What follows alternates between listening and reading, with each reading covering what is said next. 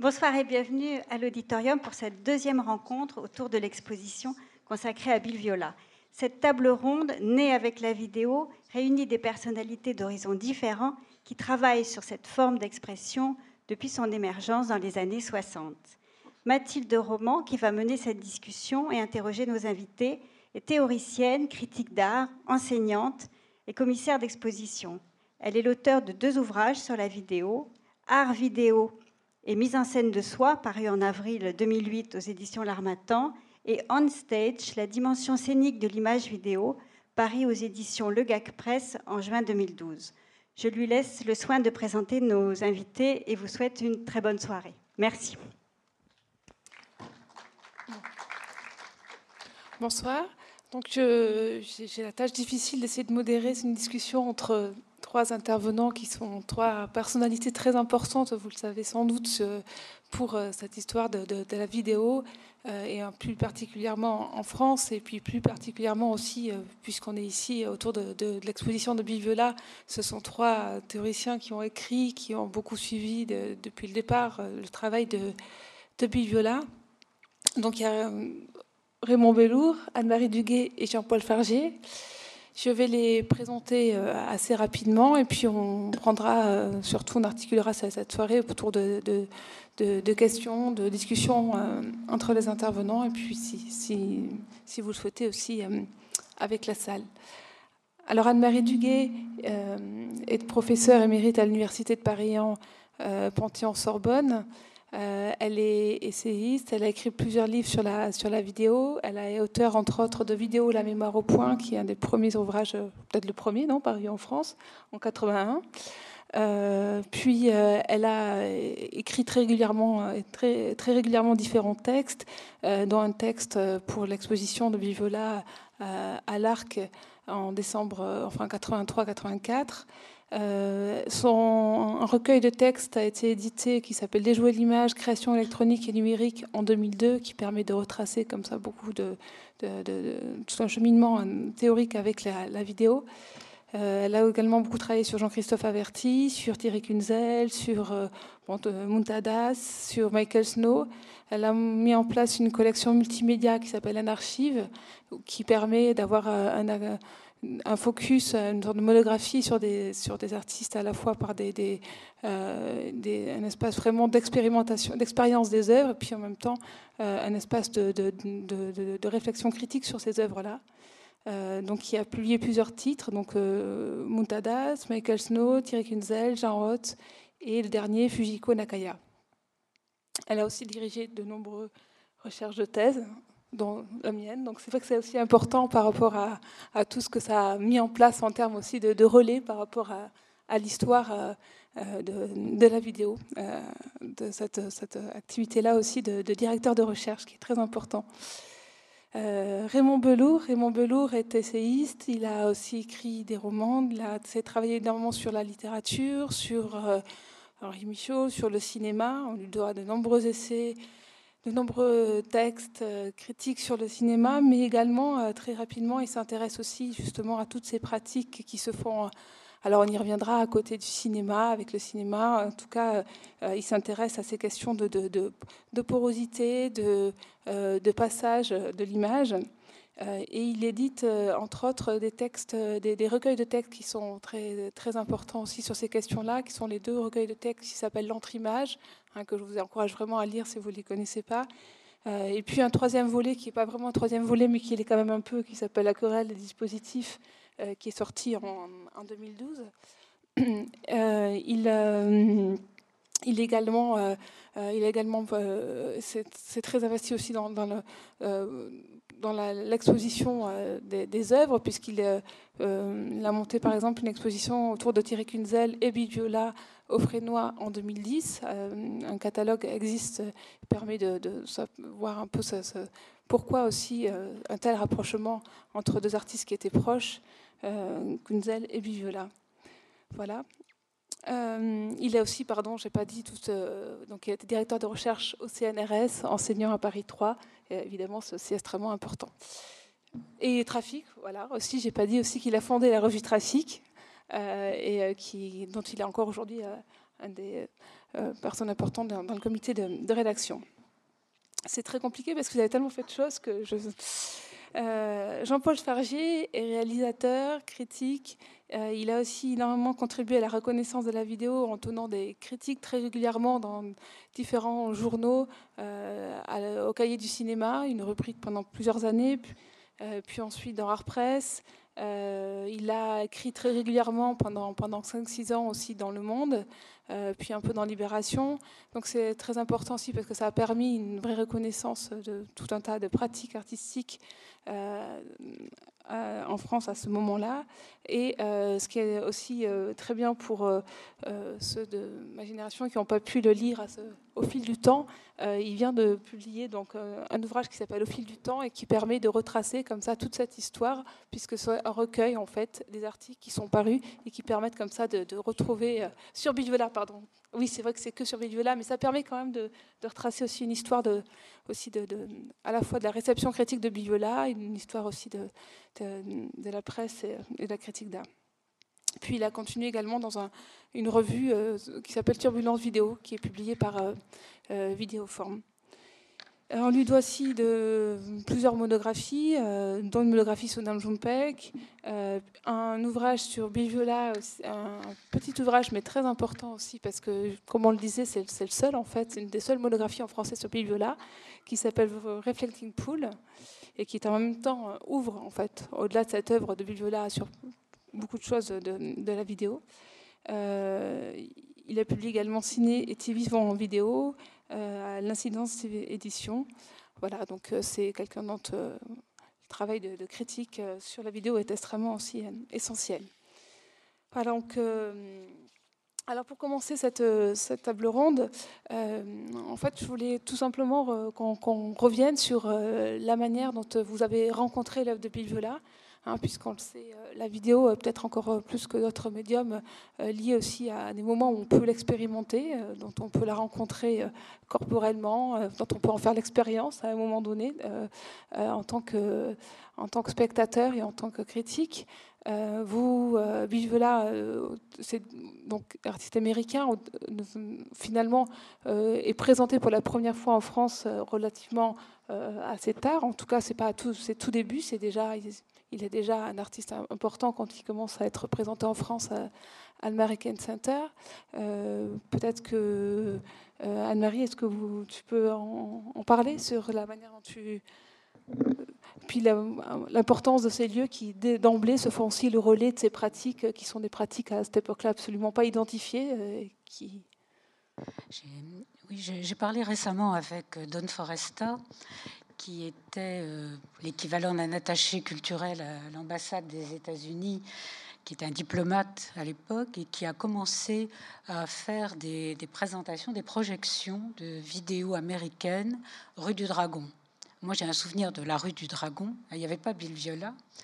Euh, mais c'était tout à fait étonnant. C'était une toute petite salle euh, qui était archi bondée et là, nous avons vu en France pour la première fois de ce qu'on appelait euh, de l'art vidéo. C'était en 71. Il a mm. commencé en septembre 71. Ensuite, euh, bon, il est parti. Bon, il y a eu plusieurs séances avec euh, les collections envoyées par les Vazulka, Woody Steiner Vazulka, qui dirigeait la Kitchen à New York au début des années 70 et qui faisait parvenir à Don Foresta plusieurs, euh, plusieurs œuvres d'artistes. Et en 60, je crois que c'est 76 ou quelque chose comme ça, Don Voresta euh, a commencé un programme très régulier de, de vidéos boulevard Raspail. Il a quitté à l'American Center. Euh, ce que je lui avais demandé, c'est à quel moment il avait invité Bill Viola pour la première fois, pour essayer de savoir à quel moment moi je l'avais vu, parce que je me souvenais plus très bien. Et il m'a bien confirmé que c'était en 78 où il avait fait un programme de bande euh, vidéo de Bill Viola. Pense qu'il m'a raconté, qui m'a vraiment rappelé que je ne l'ai pas vraiment rencontré à ce moment-là, mais euh, je l'ai vu parce que je me souviens très bien de, quelqu'un qui essayait de régler euh, deux téléviseurs et présenter ça sur deux moniteurs. Et euh, l'artiste, à l'époque, je ne savais pas à quel point il serait important, passait d'un moniteur à l'autre pour essayer de les régler de la même manière. Et ça l'énervait pas mal d'ailleurs. Et ensuite, euh, il a invité plusieurs fois Bill Viola. Alors là, on continuait tout à l'heure à, discuter. Disons que c'était au début des années 80. En ce qui me concerne très précisément, qu'il est venu à l'American Center, en ce qui me concerne, j'ai surtout, euh, en dehors des programmes vus à Paris, j'ai surtout eu une sorte de choc pour une pièce que vous voyez ici qui s'appelle Chotel Géride, qui est mon reflecting pool à moi. Je m'adresse à Jean-Paul. Euh, donc Châtel-Géride m'a vraiment marqué et je l'ai vu en 81 ou 82 au festival de Locarno en Suisse, amené par Barbara London. Je me souviens de tout ça. Et bon, là j'ai voulu le rencontrer, j'en ai, parlé et. C'est grâce à Danny Bloch qui organisait, a organisé vraiment les premières manifestations de vidéo en France. En 74, ça s'appelait Art Vidéo Confrontation.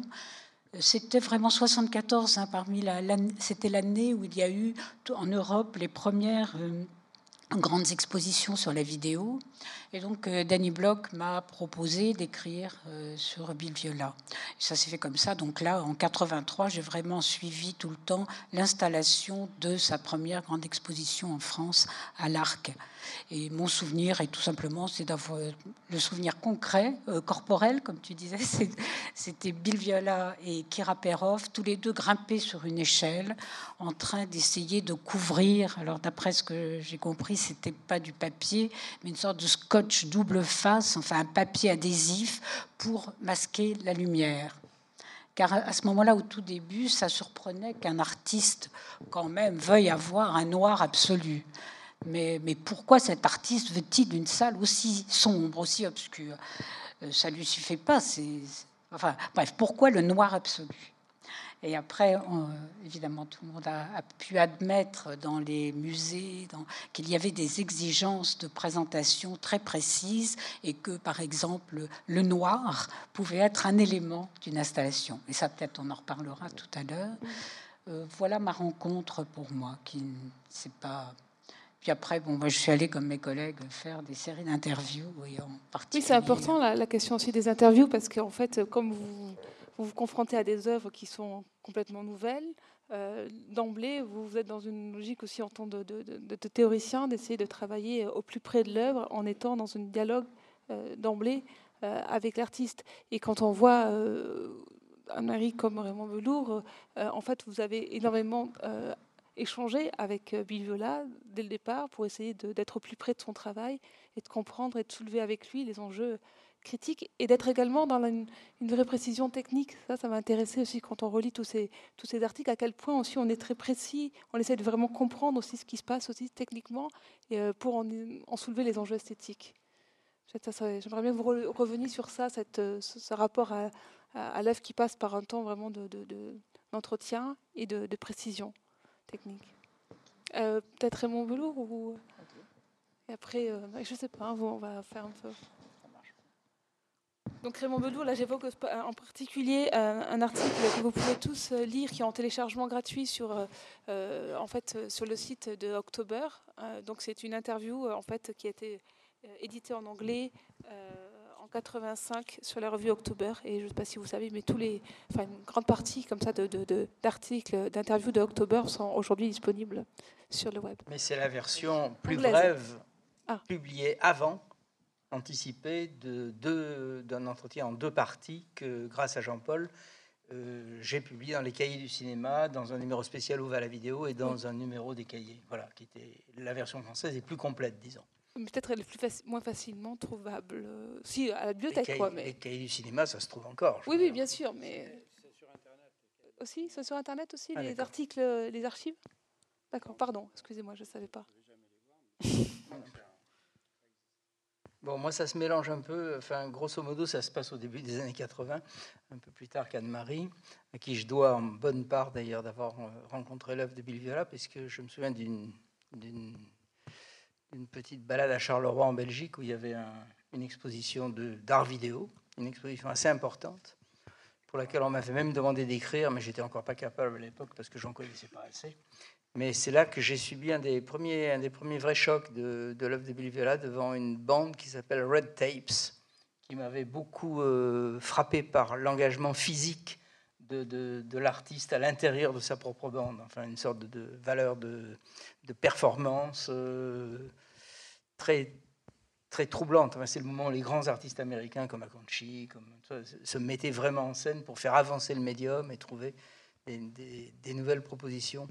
Et puis il y a eu deux, autres choses. Il y a eu d'une part le, moment de l'exposition dont parlait Anne-Marie à l'Arc, puisque j'ai été, moi, hyper impressionné par une installation qui n'est pas ici, mais qui aurait pu y être, qui est Room for St. John of the Cross, qui est la première œuvre sur laquelle j'ai écrit pour les cahiers du cinéma, dont j'ai fait donc le, compte-rendu. Et puis, mais l'expérience la plus importante a été à la première semaine internationale de vidéo à Genève, qui était une manifestation créée donc à Genève par, euh, par André Iten, il se trouvait qu'ils n'avaient pas du tout prévu euh, que Bill Viola ne parlait qu'anglais et que pour animer l'atelier qu'il était censé présenter à beaucoup de gens en, bonne partie francophones, il fallait une sorte d'interface. Et ils m'ont demandé d'être à la fois un, interlocuteur, un traducteur et un interlocuteur théorique. Et on a donc passé euh, deux jours tout à fait extraordinaires où Bill a beaucoup parlé, montré plein de choses et tout. Et c'est là que surtout j'ai commencé, moi, à beaucoup parler avec lui. Je me souviens de grands moments au café et tout. On a, on a jeté les premières bases de ce qui sera après le, grand entretien qu'on a fait pour les, pour les cahiers du cinéma. Et comme Anne-Marie et comme Jean-Paul, depuis, on a gardé des relations de, je dirais, à la fois d'amitié et de, proximité intellectuelle et artistique euh, qui m'ont effectivement amené au fil des années à constamment, plus ou moins toujours un peu écrire sur l'œuvre de Bill Viola. Quoi.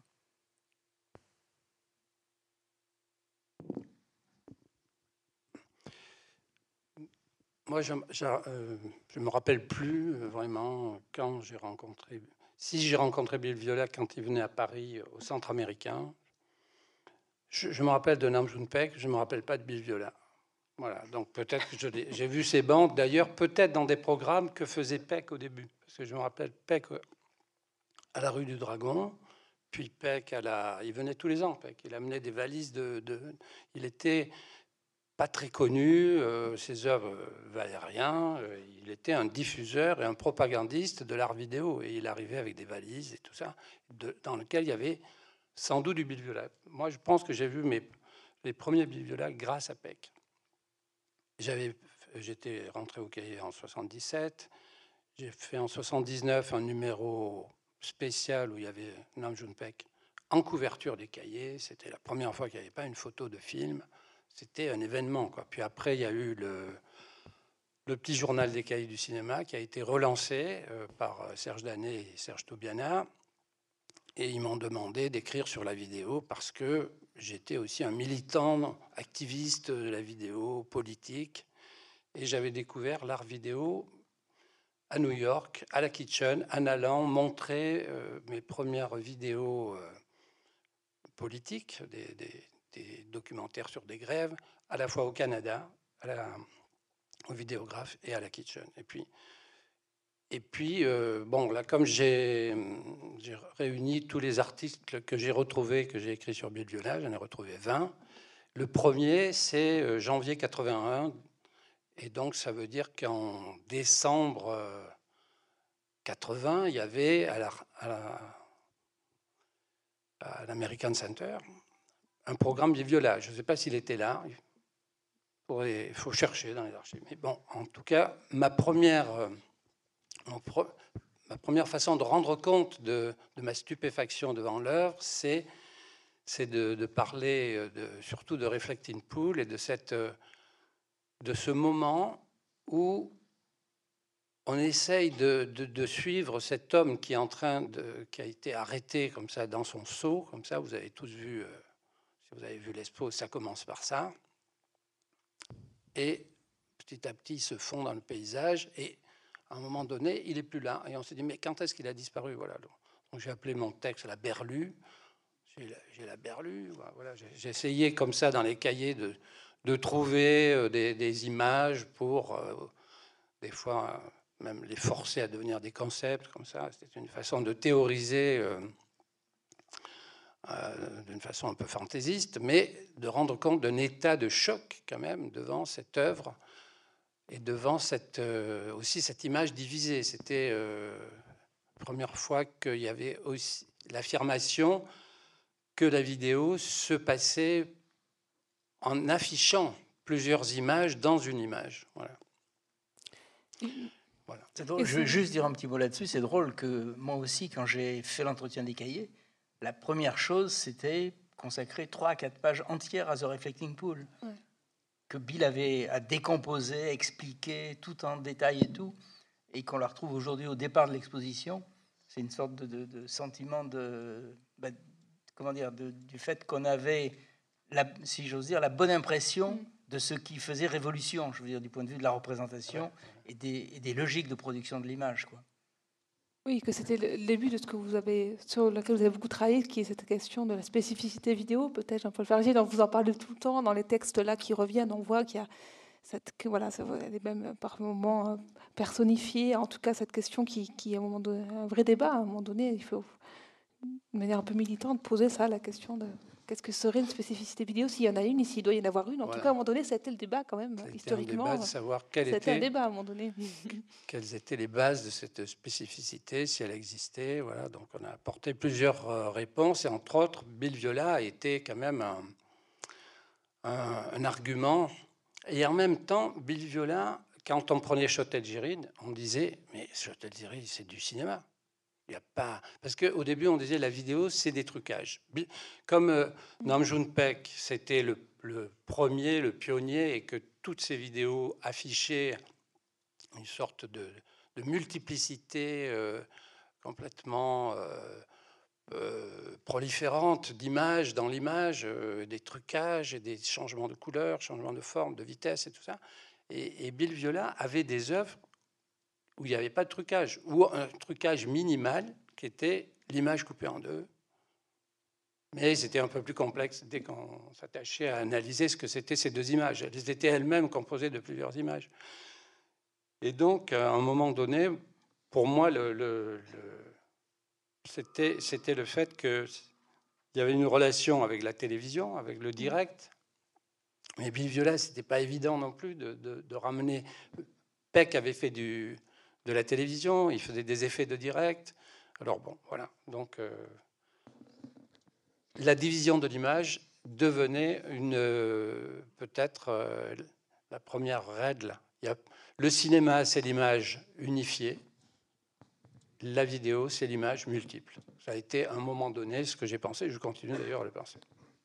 Et qui, qui multiple pas seulement à l'intérieur de l'écran, d'ailleurs multiples juxtaposés, incrustés, mais aussi superposés, comme Thierry Kunzel a pu le faire dans certaines œuvres. On a comme ça des traces qui apparaissent. Mais euh, c'est aussi, elle est aussi multiple dans son exposition, dans les installations, dans le jeu d'écrans multiples qui se répondent dans une même pièce, par exemple. Mais euh, moi, je, Châtel-Géry, puisqu'on on est comblé avec cette exposition, vous avec euh, Reflecting Pool et moi avec Châtel-Géry. J'ai jamais euh, eu le sentiment que, que Châtel-Géry relevait du cinéma. Ça va peut-être être un, des éléments de notre discussion. Pour moi, la première chose, Châtel-Géry, ce qui m'a frappé, c'est que j'avais l'impression d'être face à de la, à de la peinture. J'avais l'impression de voir des sortes de, de Giacometti qui traversaient, de plaques de chaleur à la manière de Rothko. J'étais complètement dans une peinture comme j'en avais évidemment jamais vu, et surtout face à un paysage où je me demandais tout le temps s'il s'agissait toujours d'un paysage. Euh, il y avait des formes d'abstraction du paysage qui était euh, tout à fait étonnante. Ces bandes de chaleur, euh, je les ai jamais revues nulle part. C'était complètement de chaleur et de couleur. Hein. Donc ça, c'était vraiment quelque chose que le cinéma m'a jamais montré et que bah, vous peut-être euh, quelqu'un d'autre. Mais Le cinéma aurait pu filmer ça. Peut-être, mais il l'a pas fait. Mais, mais, alors moi, je le ramenais à, la vidéo, à la spécificité de la vidéo, qui était que ces, ces mirages qu'on voit, c'était en fait, il allait chercher des effets spéciaux naturels. Voilà un reflet, euh, c'est un, effet spécial euh, aussi. Euh, Virilio, il dit ça dans un numéro des cahiers du cinéma, où va la vidéo. Et, les mirages, je me disais, voilà, il, est quand même dans, la, production d'une image dans l'image pas parce qu'il il va la chercher là où elle se produit naturellement. On n'a pas besoin d'effet d'optique. Si, c'est un effet d'optique, mais c'est pas un effet de électronique. Tu, tu parlais, Toi, Ça t'intéressait de, de, quel point de vue, Chotel de, de, de cette, un... ça m'intéressait, mais j'ai pas eu le même choc qu'Anne-Marie a pu avoir face à Chotel Jurid. Moi, le, au fond, à part ce que tu disais sur, sur The Reflecting Pool et que auquel je, je souscris complètement, moi, quand même, le grand choc, ça a été l'installation. Ça a été d'un coup l'idée que, bon, parce que les bandes, malgré tout, même si c'est sur un moniteur, on est dans une situation de vision qu'on peut appeler normale et qui est celle du cinéma. On est face à une image, c'est pas du cinéma, d'accord, mais c'est un face-à-face spectateur-écran, relativement, même si un moniteur, c'est pas un écran. Bon. Euh, avec l'installation, on entre dans un autre univers. C'est pour ça que moi, Rooms for Children of the Cross a été avec ces deux images dans la, grande, la petite, la, petite cellule de Saint-Jean-de-la-Croix à l'intérieur de la grande image et tout. L'idée qu'on parcourait un espace et qu'on avait affaire à des images qui se, qui se travaillaient les unes par rapport aux autres, qui avaient des, des, des rapports de, de, distance perceptifs et corporels selon notre propre circulation, mm. qu'on n'était plus un spectateur en un mot, qu'on devenait un visiteur, ce qui est une chose qui n'a rien à voir. Et ça, euh, là, euh, pour, moi, Bill Viola, au départ, avant que je connaisse bien d'autres choses dans la vidéo, mais ça a été l'incarnation de ce choc-là. Euh,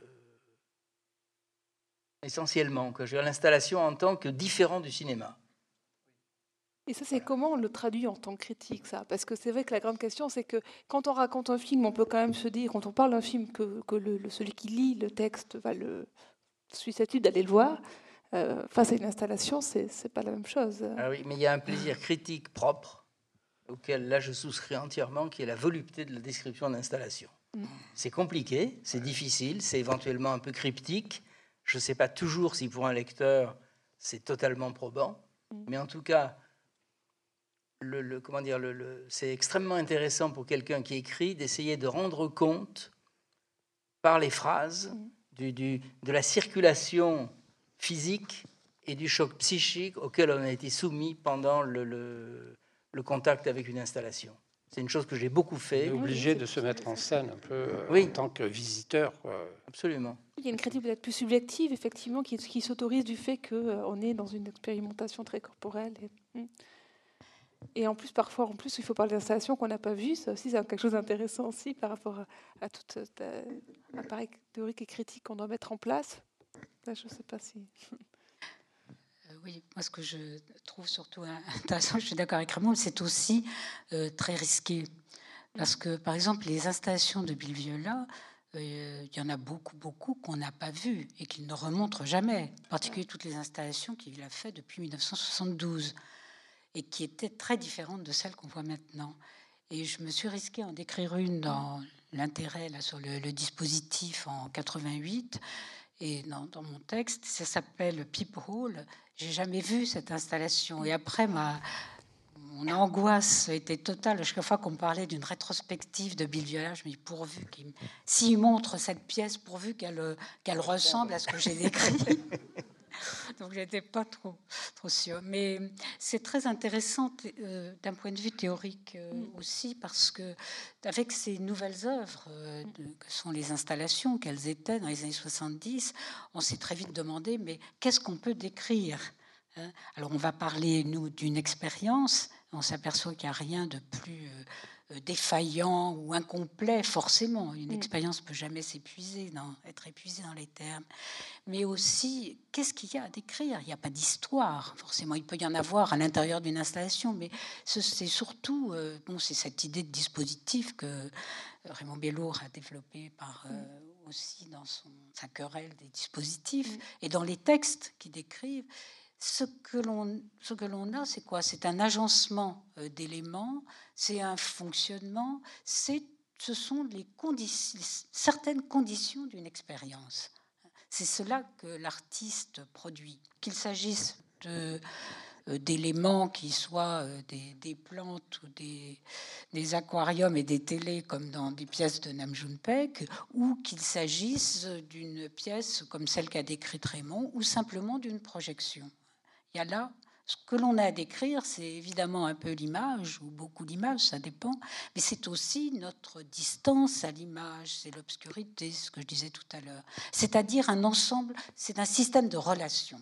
Je crois que ça, c'était. Et Bill Viola a beaucoup travaillé, euh, évidemment, dans toutes ces installations, cet aspect-là, cette implication euh, du visiteur, et de façon qui a évolué beaucoup. des premières installations, elles s'intéressaient à une exploration du médium. Alors, c'est pas parce qu'ils voulaient démontrer une spécificité de la vidéo, mm. c'est parce que c'était un instrument qui avait des, des implications cognitives, perceptives, que, qui lui, par lesquelles il était particulièrement intéressé. Euh, qui jouait avec la division du, visiteur, qui trouvait plusieurs images de lui-même, qu'il fallait faire coïncider, comme dans certaines pièces de Peter Campus. Ou, euh, bon, je ne vais pas vous les raconter maintenant, mais euh, c'est tout à fait intéressant de voir que Bill Viola, peu à peu, s'est détaché de cette expérimentation, où, comme je le dis dans, dans mon texte là, il y avait énormément d'humour alors ça, évidemment, quand euh, je parle de l'humour de Bill Viola et qu'on ne le connaît pas, euh, les gens, ils sont vraiment sidérés. Euh, à la suite de l'expo, je ne sais pas si vous avez pensé à l'humour, peut-être à certaines ironies, mais l'humour, c'est pas évident. Or, c'était, enfin, c'est quand on connaît le personnage, est évident, mais c'était dans ses œuvres même, dans ses installations au début. Si éventuellement il y a le temps, je peux vous en raconter une ou deux après où c'est vraiment drôle, quoi. Il y a un esprit qui est formidable. Bon, je me tais. Euh, euh, alors, non. 60, ben une alors, parce qu'elle me démange. 74, 1974, Bill Viola présente une installation au, au musée d'art, au musée cantonal d'art de Lausanne. Et ça s'appelle une, des premières manifestations internationales de vidéo qui s'appelait Impact euh, Art Vidéo, chose comme ça, Art Vidéo 74.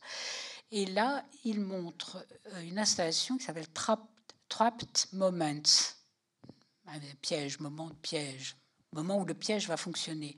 Tout simplement dans le sous-sol du musée, d'un musée suisse. Hein. Ils sont toujours impeccables. Il, il place une, euh, un piège pour une éventuelle souris, ironie suprême, une souris dans un musée suisse, dans le sous-sol, et il, met, il braque une caméra sur le piège. C'est-à-dire, et, l'image de la caméra braquée sur le piège est diffusée en direct. C'est surtout ça. Il a beaucoup utilisé le direct au début, comme les autres artistes à cette époque. Donc l'image d'un piège diffusé en direct dans la galerie, attendant qu'une éventuelle souris vienne se prendre au piège. Bon, c'était des choses comme ça. Je vous raconte pas les autres, elles sont toutes sur le même genre. J'ai pas vu, je vous la raconte. Et quand on la raconte, on est obligé de faire des gestes. par contre, une que tu as vue, puisque tu l'as, tu as fait le, tu participé au catalogue, c'était en à l'Arc quand il y avait la chambre pour Saint-Jean-de-la-Croix dont tu as parlé, et puis euh, la goutte d'eau. Euh, ah, he whips for you. Oui, he whips for you, qui, est, là aussi. Euh, vous pouvez en voir un Vous la connaissez peut-être parce que ça a été remonté plusieurs fois, mais et entre autres au Frénois, au Frénois dans la confrontation avec, euh, enfin la confrontation Kunzel-Viola. Mais c'est une, c'est magique. C'était aussi au, euh, à la Biennale de, Lyon quand ils ont fait euh, que de, l'art vidéo.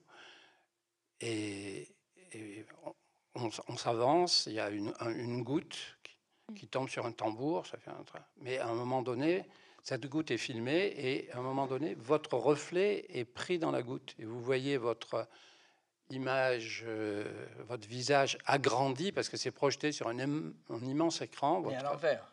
Et, oui, la goutte qui tombe, on est, on est, le reflet est à l'envers. Oui.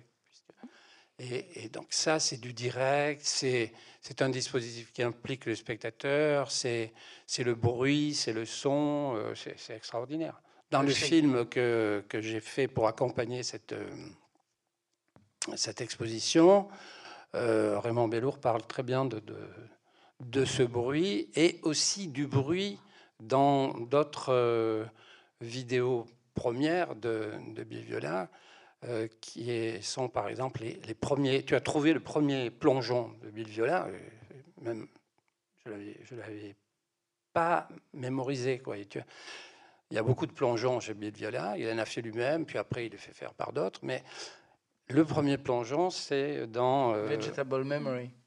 Avant, c'est dans The Reflecting Pool. Non, non, non, c'est dans la, bande euh, Red Tapes, je pense. C'est à la fin de Red Tapes. C'est avant les coups de feu de fusil. Oui, mais c'est Vegetable Memory. Non, Vegetable Memory, c'est les poissons à la fin de, de Reflecting Oui, mais au début, il y a un plongeon. amené la liste d'œuvres au cas où. Euh, ah ouais, il y a encore. Voilà, bon. On n'a pas, fini d'explorer les plongeons. Non, c'est des ascensions. Mais, tu parlais des, des, des relations entre les, les bruits. Oui, non, ça, en tout cas, la continuité est importante aussi parce que c'est vrai que, enfin, peut-être revenir sur ça. Sur, euh, quand je relisais ton, ton, ton article dans l'Expo de l'Art Anne-Marie en 84, tu dis déjà, tu conclus en disant, en fait, euh, il fait œuvre de compositeur.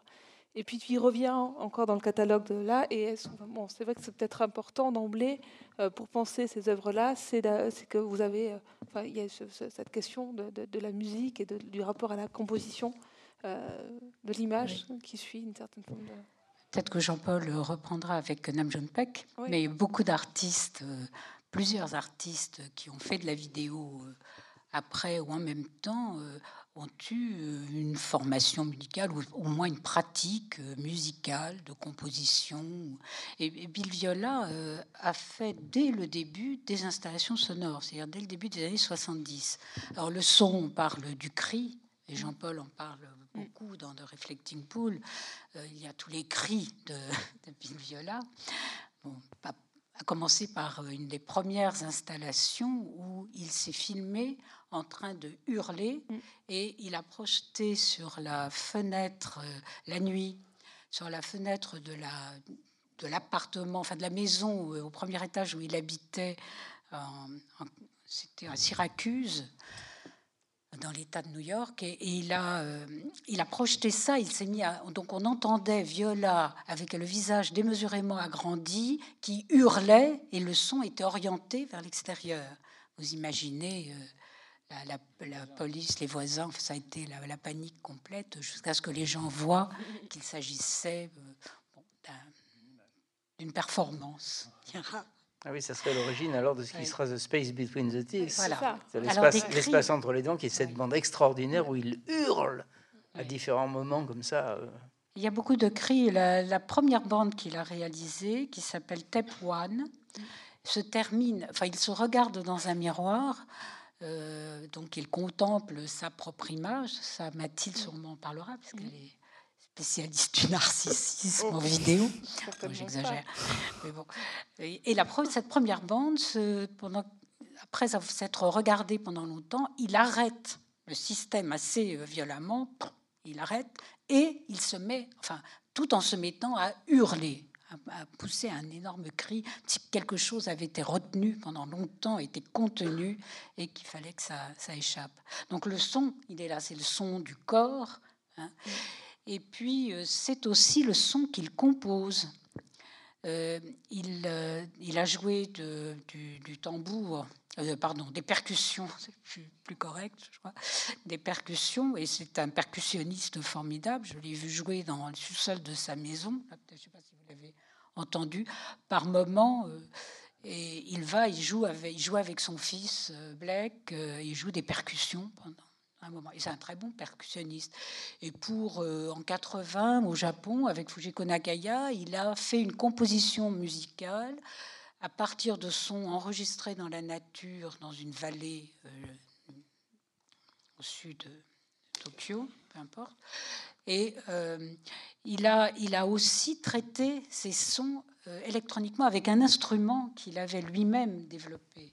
Donc c'est pas euh, simplement, euh, on est très loin d'un bricolage musical euh, ou d'une improvisation. C'est-à-dire que il a, il sait aussi composer et, et, produire les instruments pour la composition. Dans l'exposition ici, il y a une pièce sonore, le passage, mm. la descente des escaliers, voilà, et qui était d'ailleurs à, Venise en 80. Oui, qui faisait, qui faisait partie de la série Buried Secrets. Oui, oui, C'était la pièce intermédiaire entre Voilà. les deux. Juste avant qu'on arrive devant The Greeting, il y avait ça. voilà. Et donc là, il a reprise, il veut marquer qu'il fait aussi des, des pièces Une sonores. scansion sonore pure, quoi.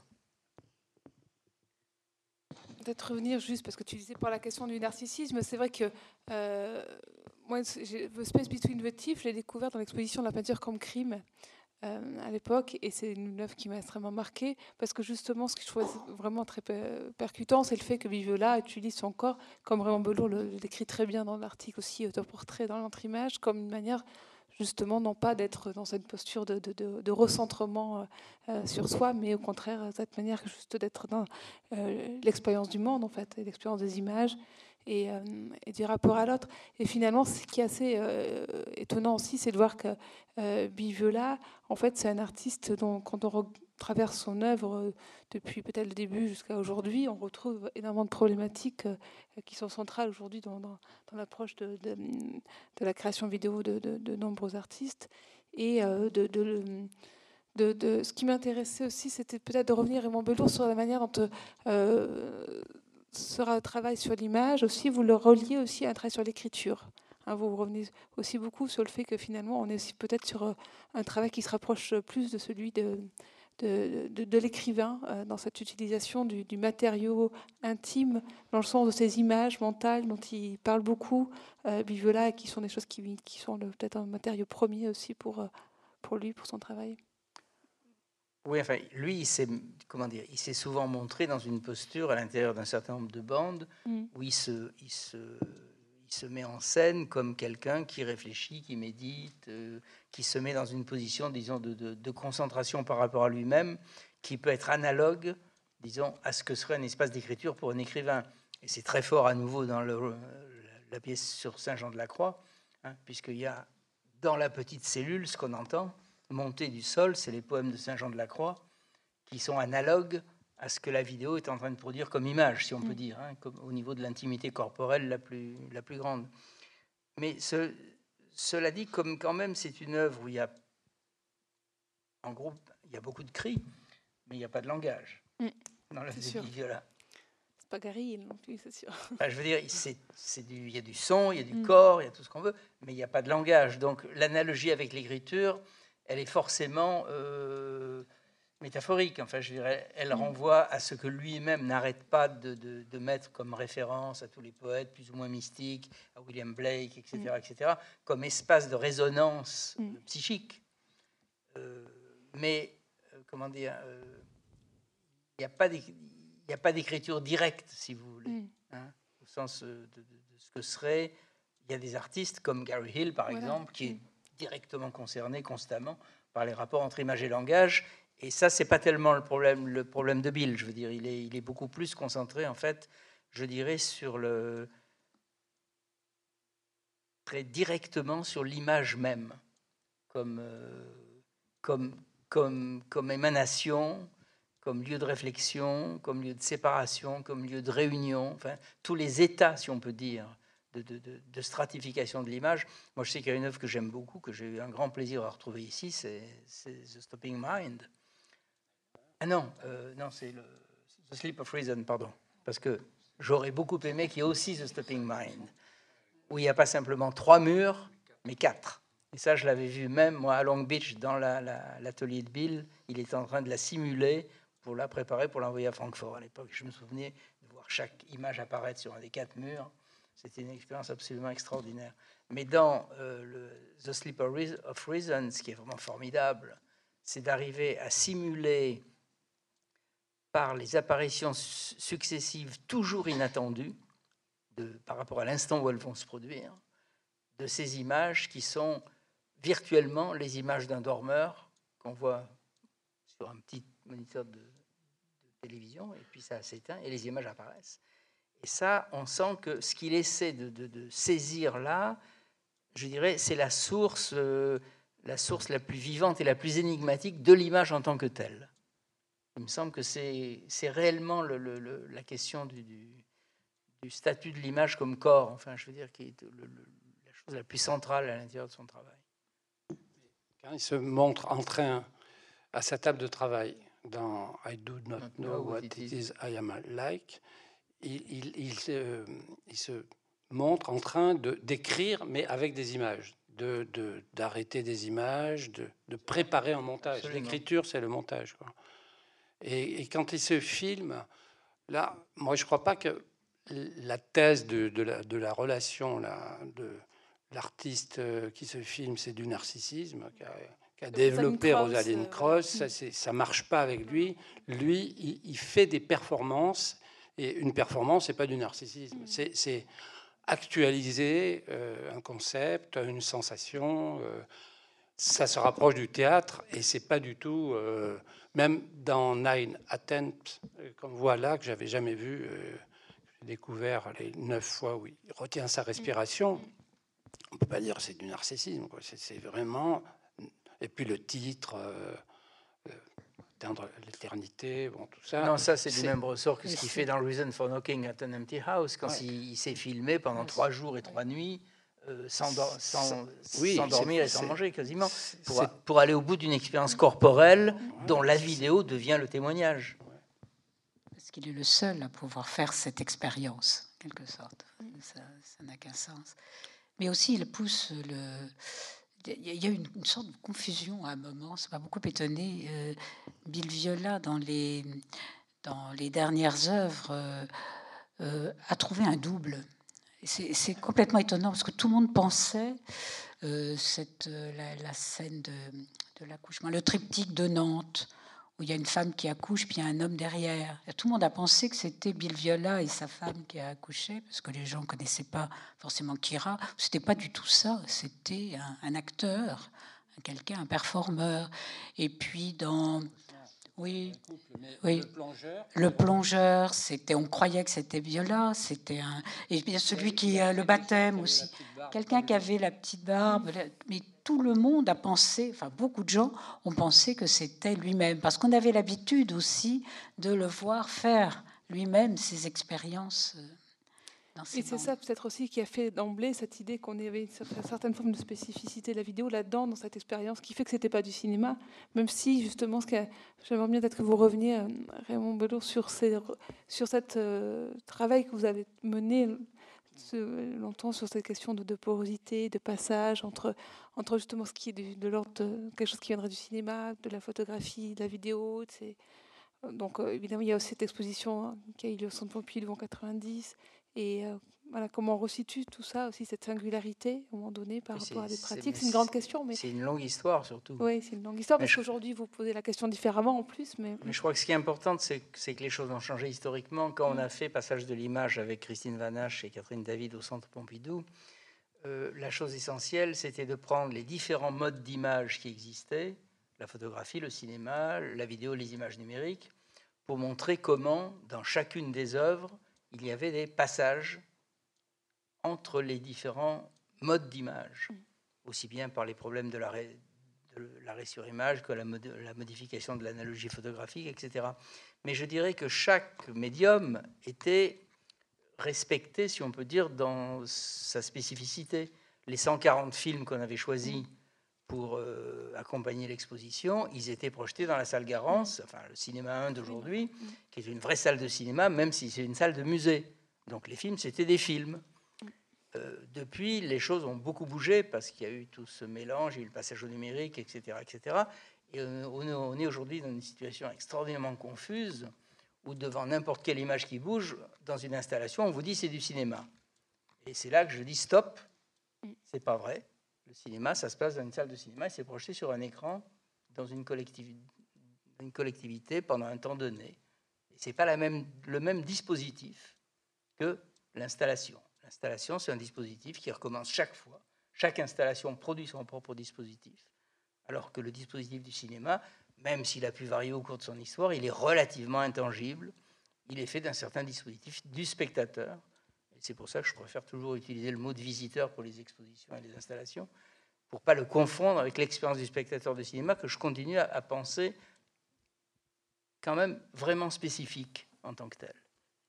Même s'il y a tous les, toutes les médiations, hein, si on se dit la télévision chez soi, le téléphone portable, tout ce qu'on veut. Mais je veux dire, aux deux extrêmes, de l'installation dans laquelle on bouge et qu'on visite en ayant l'expérience de l'espace et du temps et de la liberté de la voir en trois secondes ou de la voir en deux heures, et la séance de cinéma en tant que telle, comme univers spécifique, je crois qu'il y a vraiment une césure qu'un certain nombre d'aveugles ne veulent pas voir aujourd'hui. C'est-à-dire qu'on est dans un discours ambiant, effectivement, qui n'est pas celui-là. Ah oui, on ça, est, plutôt clair. dans cette idée qu'on va effectivement jouer sur des, des jonctions, des passages, des mixités. Euh, mais parce qu'aussi les pratiques artistiques euh, le- sont, sont celles-là aussi, où on est, on est dans... dans- Oui, Alors, Bill Viola, c'est vrai bien que la spécificité de Bill Viola, euh, peut-être qu'on peut y revenir là-dessus, c'est que c'est un artiste qui a fait quasiment que de la vidéo et qui ne montre que des images vidéo. Alors qu'aujourd'hui, c'est vrai que beaucoup euh, d'artistes qui, qui utilisent la vidéo euh, le travaillent euh, entre autres médiums, avec aussi de la photographie, de la sculpture, du son. Et donc, le dispositif d'exposition n'est pas le même aussi, et le statut n'est pas le même de tout ça, parce qu'il y a une autre euh, relation aux œuvres qui se crée. Euh, là, chez Viola, parce qu'on n'est que, que avec l'image en mouvement. Donc, c'est aussi très particulier. C'est- Ils sont très rares aujourd'hui, les artistes, à, à tenir, euh, tenir cette. euh, Oui, encore cette- qu'il y a une œuvre que moi, dont on a déjà parlé, qui est The Space Between the Teeth, Oui. où il y a ces cris qui progressivement construisent un espace euh, qui nous fait passer d'un long couloir à une cuisine ou de l'eau coule, etc. Mais toute cette bande finit par produire quoi? Une photographie Oui. Qui tombe à l'eau et qui est emportée par la mer. Ou une image arrêtée. Exactement. Mais c'est pas une photo. Une image arrêtée, c'est pas une photo.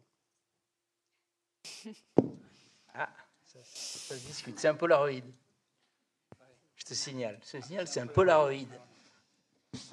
Donc une photo. Et alors, je, je lui ai demandé, là, dans le- l'entretien que j'ai fait, euh, et qui est publié dans ce livre, et dont j'ai tiré des extraits dans- dans le- pour le film, euh, si c'était lié, cette, euh, cette fin de The Space Between the Teeth, avec cette, cette photo qui est, qui est jetée de, par-dessus un pont, elle flotte un peu dans l'eau, puis un bateau qui passe, et le remous enfonce, euh, engloutit la, la photo. J'ai demandé si c'était lié, puisque on a- juste avant, on avait parlé de son expérience de, de noyade. Il m'a dit, ah, j'y avais pas pensé, mais certainement, puisque tout ce que je fais est lié à cette, à cette expérience de noyade. Du Ah oui. coup, après, quand, il m'a, euh, quand je lui ai demandé euh, comment il était arrivé à, à The Greeting, parce qu'on n'a pas parlé des, des tableaux, euh, Mm. des tableaux vidéo inspirés par euh, des tableaux de peintres de, de la Renaissance, bon, euh, comment euh, il était arrivé à ça? Et il, décrit euh, qu'il est tombé par hasard sur euh, quelque chose de, de Pontormo. Il a regardé, ça l'a saisi, il a beaucoup regardé, puis il a reposé ça. Et puis, euh, quelque temps après, il, a, il était en train d'aller de sa maison à son studio et euh, il s'arrête à un carrefour. Il y a trois femmes qui passent.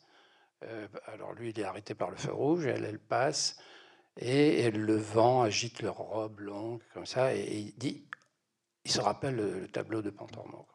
Et alors, euh, bon, et, c'est ça qui lui a inspiré. Et il dit, je n'étais pas tellement euh, intéressé. Il dit deux choses très très fortes à ce moment-là. Je n'étais pas très intéressé à faire quelque chose avec de la peinture, de la Renaissance. Je m'en foutais. Quoi. Je cherchais comment aller plus loin avec ce médium, avec la vidéo. Ce qui m'intéresse tout le temps, c'est comment aller plus loin. Et il, il est- il était à un tournant, il ne savait pas comment rebondir. voilà. Et après, je me dis, mais puisqu'il dit que tout euh, a un rapport avec, sa, avec son expérience d'être tombé à l'eau, euh, il avait avoir dit, j'ai presque touché au paradis en voyant ce, ce monde merveilleux sous l'eau. Je me dis, quel est le rapport avec euh, The, The Greeting Et tout d'un coup, je me dis, mais dans sa, dans sa voiture, il est comme dans une capsule sous l'eau. quoi. il est, euh, tout d'un coup, il se crée, il revoit un monde comme ça. Donc, euh, j'ai réussi à le relier à, à l'expérience fondamentale. Grâce au sous-marin, quoi.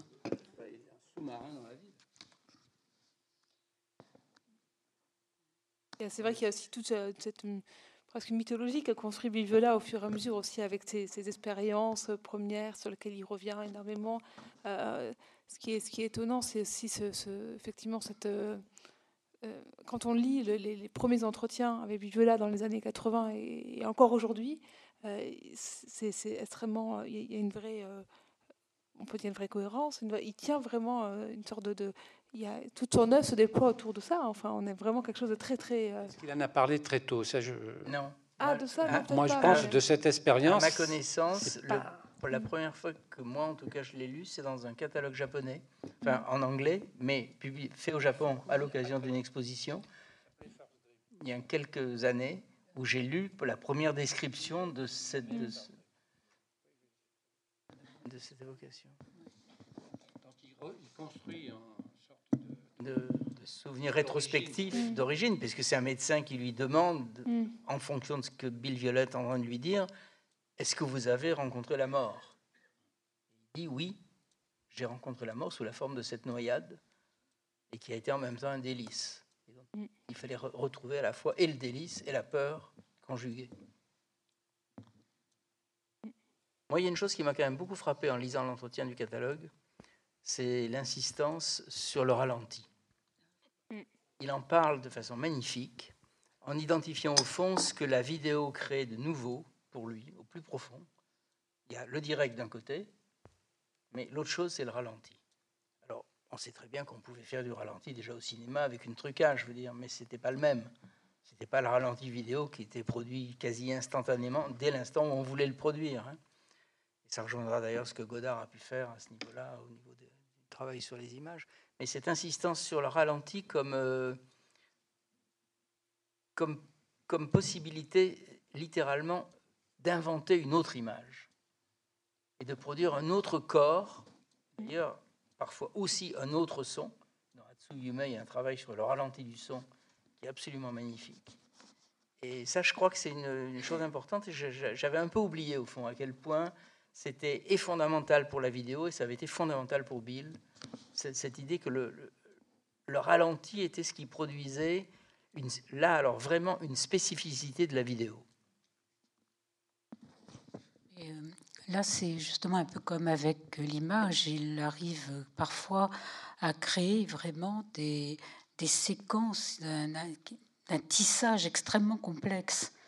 Euh, les zooms de Viola dans ses premières bandes ne sont pas des zooms simples. Si on pense à Enchant of Days qui est un, passage où il fait une sorte, il y a une sorte d'avancée sur, euh, sur une rue dans Tokyo.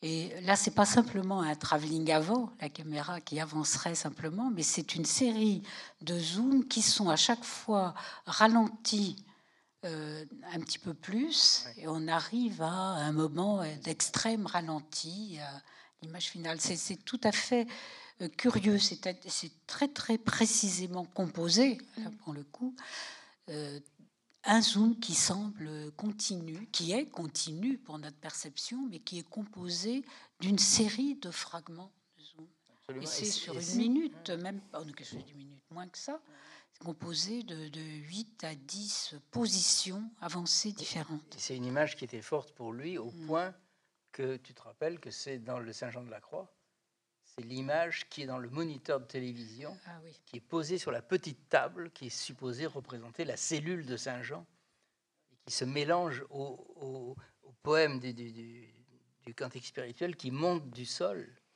C'est cette image dont, dans l'entretien, la Bible dit qu'avec le ralenti, on arrive à toucher le moment où on ne sait plus si ça bouge ou si ça bouge pas. Et, et donc, quand on est dans le, devant le Saint Jean de la Croix, c'est pas vrai que ça bouge pas. Ça frémit, ça frémit. Comme, toi, comme l'eau, la petite image, elle frémit. Il dit aussi, euh, là pour rejoindre ce que vous dites sur le, sur le ralenti, euh, souvent vous parlez du fait qu'il dit qu'il filme avec la main, avec le corps, et qu'il a cette idée aussi de travailler beaucoup sur, euh, sur la phénoménologie de la perception. On est aussi dans tout ce, il a été très marqué quand même par tous ces artistes aussi, son courant minimaliste, par euh, une approche euh, aussi en lien avec la performance. Est-ce qu'on pourrait en parler un peu de cette approche-là qui est aussi importante, surtout au début peut-être de, de, de l'œuvre de Vivela Comment ça s'articule aussi à un contexte de l'histoire de l'art à un moment donné, dans les années 60-70, avec ces questions-là Soit Anne-Marie ou, ou, qui veut, je sais pas. sur, euh, sur la manière dont ça s'articule aussi son travail avec euh, cette idée de travailler avec euh, aussi avec il dit à un moment donné qu'il filme avec la main avec je crois que c'est dans l'entretien qu'il fait avec vous Raymond Belour au début des années 80 le fait qu'il met en avant cette idée qu'on est sur un travail qui veut être au plus près de la perception et une approche de l'image qui passe par le corps et qui est donc très inspirée et très liée à tous ces lectures autour qui sont très importantes à ce moment-là sur la phénoménologie sur l'art minimaliste qui se met en place et sur cette question aussi du corps du spectateur et du corps de voilà. Oui, mais là, je, crois qu'il y a deux choses quand même un petit peu différentes parce que ce qui est, ce qui est au niveau du corps, je veux dire, la vidéo, c'est la main. Oui. Ça, c'est clair. Je veux dire, c'est la main. Comme, par rapport au cinéma, justement. À cette, voilà, par rapport au cinéma qui serait l'œil. Enfin, bon, oui. jouer sur des oppositions un peu, un peu carrées, disons. Mm. Euh, mais euh, il y a une dimension, effectivement, qui, qui, qui est complètement haptique. Hein. Mais c'est quand vous, vous, prononcez le mot de minimalisme que là, je vois plus complètement, parce que là, on entre dans quelque chose qui relèverait plus de l'art conceptuel, enfin, etc., qui me semble un, registre euh, qui est pas très compatible, je dirais, avec... Euh, moi, je pense euh, en fait évidemment à, à Bruce Nauman, à des gens comme ça qui travaillent justement avec la vidéo, avec le rapport à, mais euh, et qui se mettent dans, qui construisent des relations à la fois à l'exposition, à l'espace et au corps du spectateur, où euh, on, articule autour d'une expérience perceptive en fait. C'est de ce sens-là que je parlais de cette, cette, voilà, ça, hmm. Oui. Oui, je pense surtout euh, aux spectateurs, aux visiteurs. Voilà, je suis d'accord avec Raymond. J'ai d'ailleurs jamais utilisé le terme de spectateur pour les pièces de, Bill Viola ou pour les installations vidéo. Et euh, euh, ce, que je, oui, ce, que, ce que je voulais dire, c'est que le, visiteur lui-même est amené à faire un, quelquefois un parcours. On, on, voit ça très bien dans l'exposition dans Going Forth by Day euh, cette, dans l'immense salle où il y a ces écrans multiples, très longs, euh, panoramas, et puis euh, le déluge au fond. vous voyez, pour ceux qui ont vu l'expo, cette pièce. Et ce qui est intéressant là, c'est la manière dont le visiteur se trouve sollicité par plusieurs écrans, il est amené à se déplacer. C'est pas forcément à, marcher beaucoup, mais au moins, comme dans un panorama, Michel Frézot disait à propos du panorama, on voit avec ses pieds, c'est-à-dire qu'il faut, faut tourner, tourner sur soi-même, regarder derrière, à côté. Il y a une façon d'appeler le regard, le déplacement et de saisir le, corps du visiteur dans une forme, une forme d'immersion, on pourrait dire. Mais je, trouve, à propos de l'immersion, je, mm je trouve qu'il y a quelque chose de très intéressant chez Bill Viola. C'est-à-dire que c'est pas seulement cette, euh, cette immersion dans une salle, mais je me souviens qu'à propos des portraits qu'il avait faits, ces portraits extrêmement lents de Mater Dolorosa, de saints, je sais plus, il y avait toute une série de, de personnages, de visages avec des, émotions, présentant des émotions différentes, extrêmement euh, ralenties. Et Bill Viola, à ce moment-là, je me souviens à Londres, il me disait, ça pour moi, c'est vraiment une œuvre immersive. Or, on était face à un petit écran. Et là, je lui ai dit, mais comment l'immersion euh, Bon, il m'a dit, mais c'est, c'est euh, comme quand on s'approche, regarde comment les enfants lisent un livre qui les passionne. Mm. Ils ne les quittent pas des yeux, ils sont immergés. Il y a une question de distance, mais ils sont immergés, pris par l'histoire, absorbés par l'histoire.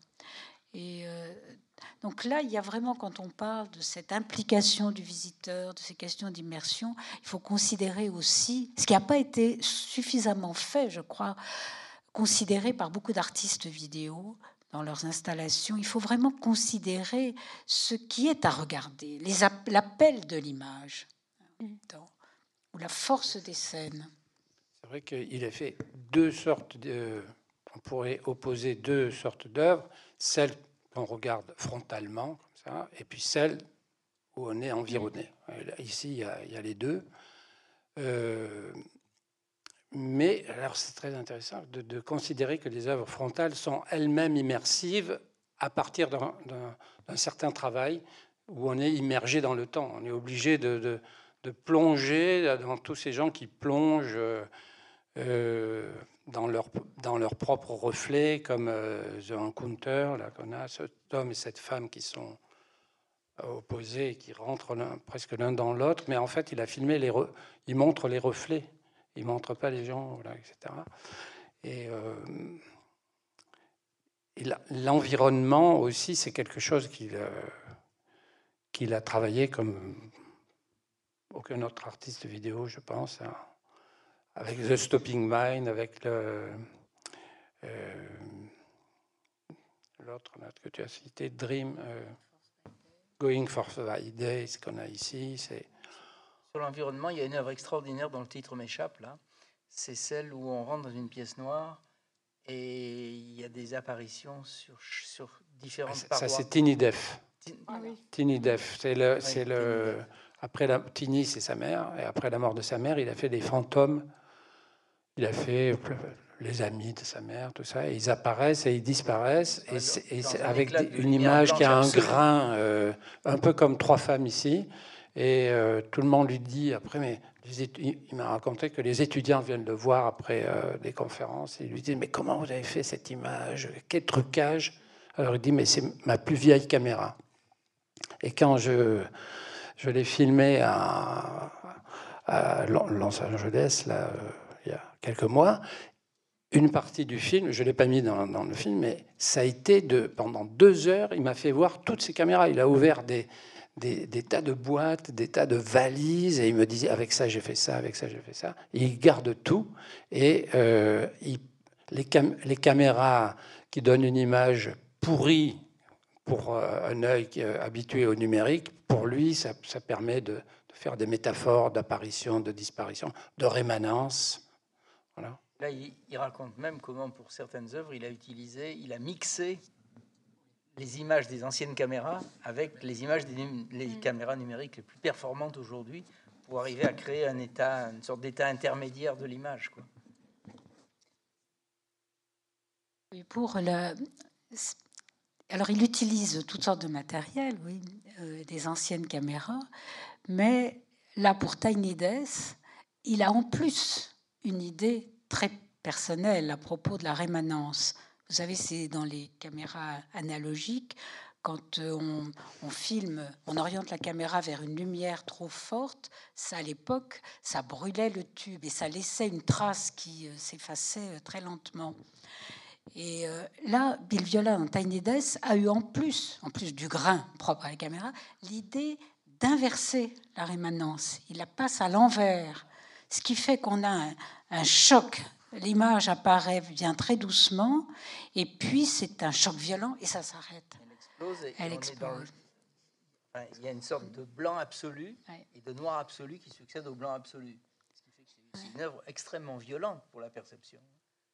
Un, de ces grands principes de travail, c'est l'inversion. Des, euh, cette, euh, ce mouvement, ce travelling avant vers une table où il a mis le feu, c'est dans euh, Forsong, je pense. Ancient of Days.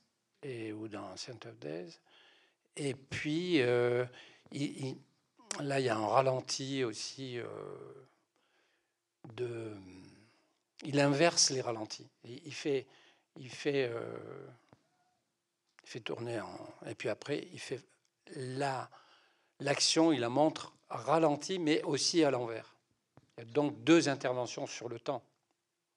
En fait, il est quand même très technique, mais là, par rapport à l'utilisation des images. Peut-être qu'il faudrait revenir aussi sur, euh, enfin, à la fois sur euh, le, fait qu'il ait quand même beaucoup travaillé aussi euh, avec la télévision, dans les, dans les studios, qu'il était artiste en résidence. Enfin, cette importance de ce contexte-là, ce que ça lui a permis de développer à la suite dans son travail, parce qu'il a eu d'emblée, comme ça, cette capacité à être aussi au plus près de la production technique des images. Je peux dire quelque chose, j'ai retrouvé un texte de Bill Viola qu'il a dû écrire après 83-84, et qui, qui s'appelle, euh, je vous le dis en français, hein, je traduis mal, mais quelques recommandations pour euh, définir des standards concernant l'exposition et la distribution des œuvres vidéo. Il était au début, euh, tout début en 74, il a été engagé comme technicien mm. vidéo à Florence, à Arteps. C'est donc quelqu'un qui connaît parfaitement euh, la technique. Il a suivi des cours de musique électronique d'abord, mais en plus, euh, il a des compétences techniques euh, formidables. Et ce texte, il dit qu'il l'a écrit à la suite d'années de frustration concernant la présentation de ses bandes. Mmh.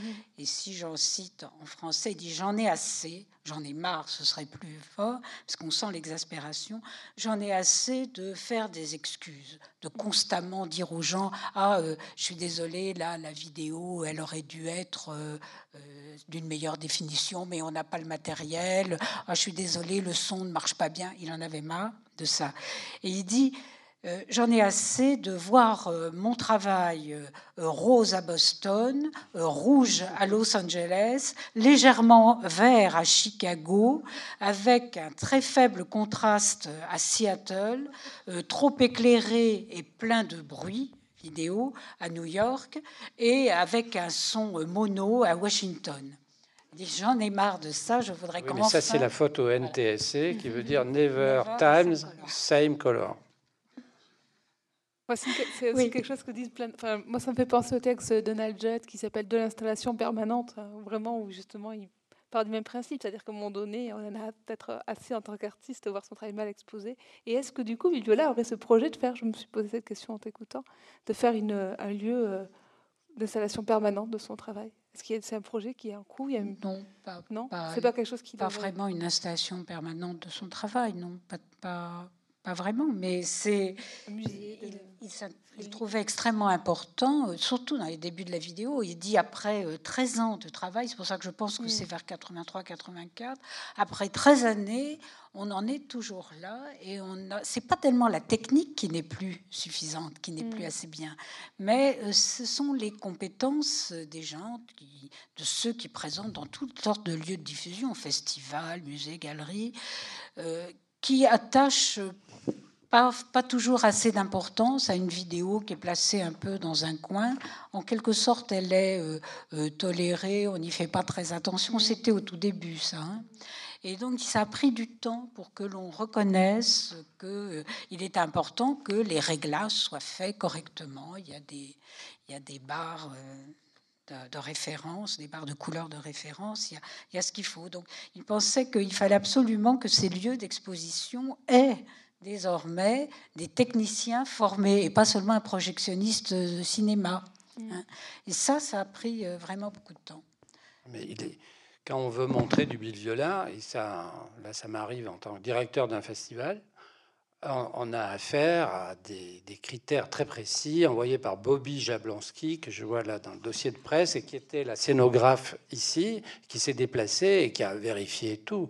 Et là, je vois Bobby c'est une femme, Jablonski, et la directrice technique du studio Bill Viola. Et euh, on fait venir une, installation à, Clermont-Ferrand au prochain Vidéoforme, à Bagnols-sur-Cèze, où il y a un nouveau festival vidéo, puis à Casablanca.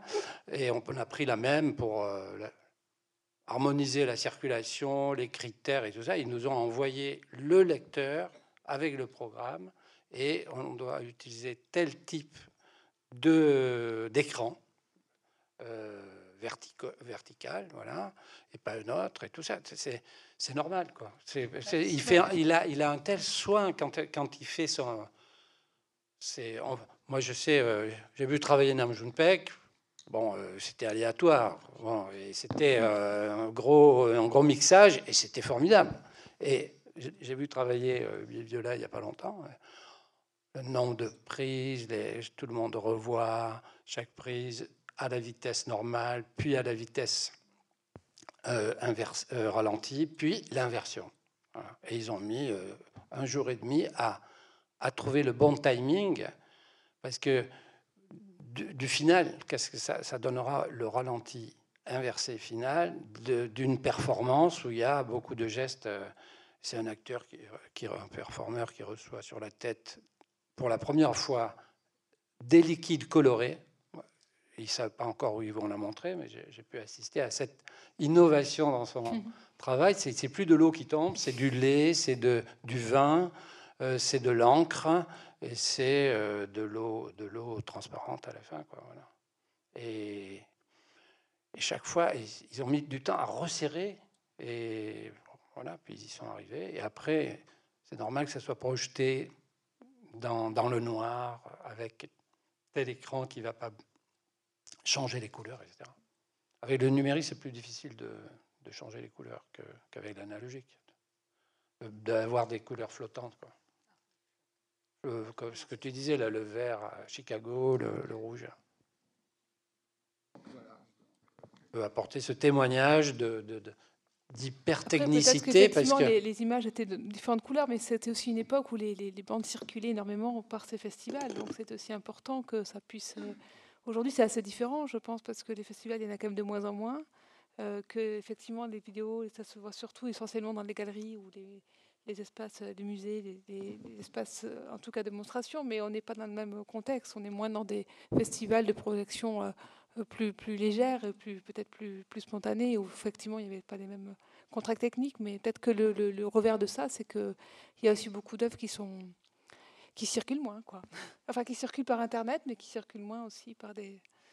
Je sais pas, non? Moi, moi, je sais qu'il avait été frappé au Frénois très, très positivement du parti pris qu'on avait fait de, de diffuser les œuvres deux fois, c'est-à-dire de les quatre bandes, deux de Thierry Kunzel et deux de Bill Viola. On avait pris le, on avait pris le parti de les diffuser d'une part sur moniteur, comme elles étaient projetées au moment où elles ont été faites, et d'autre part sur des écrans, des écrans modernes, disons.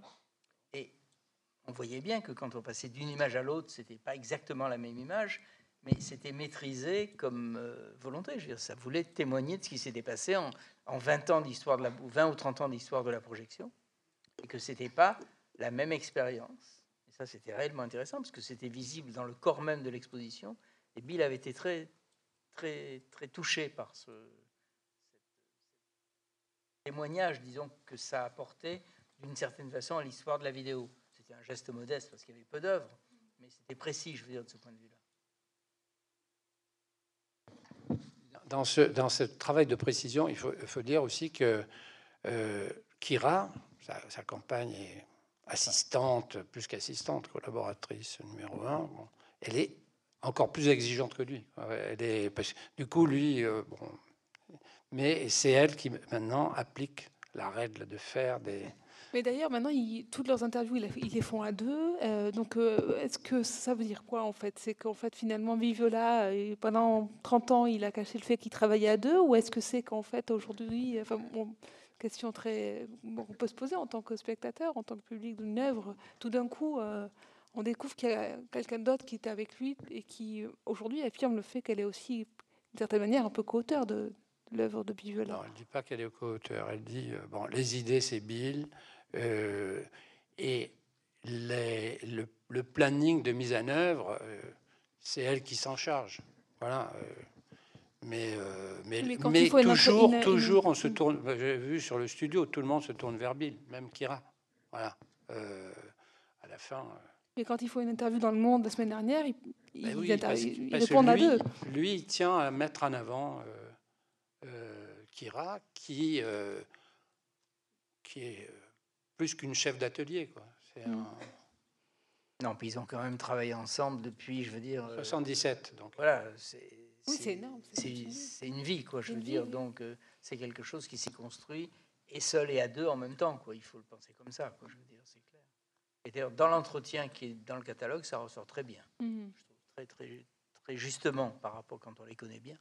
Ça ressort, c'est très juste, quoi, comme place. Mm. Peut-être qu'il y a aussi des questions du public. Je voudrais quand même aussi ouvrir euh, pour qu'on ait un peu de temps si certains veulent euh, poser des questions. Il y a une question là. Est-ce qu'on peut avoir. Le... Ah, on va chercher le micro. Je pense bien.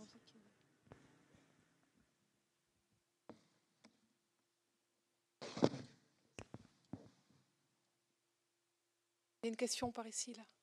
Ouais. Merci.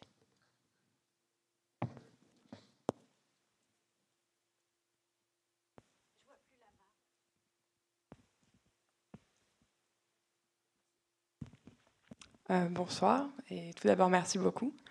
Euh, alors moi j'avais une question. Alors j'ai été très touchée parce que vous avez tous les trois exprimé le fait que vous avez tous eu à un moment donné euh, donc un choc sur une œuvre de Bill Viola qui vous a tous marqué.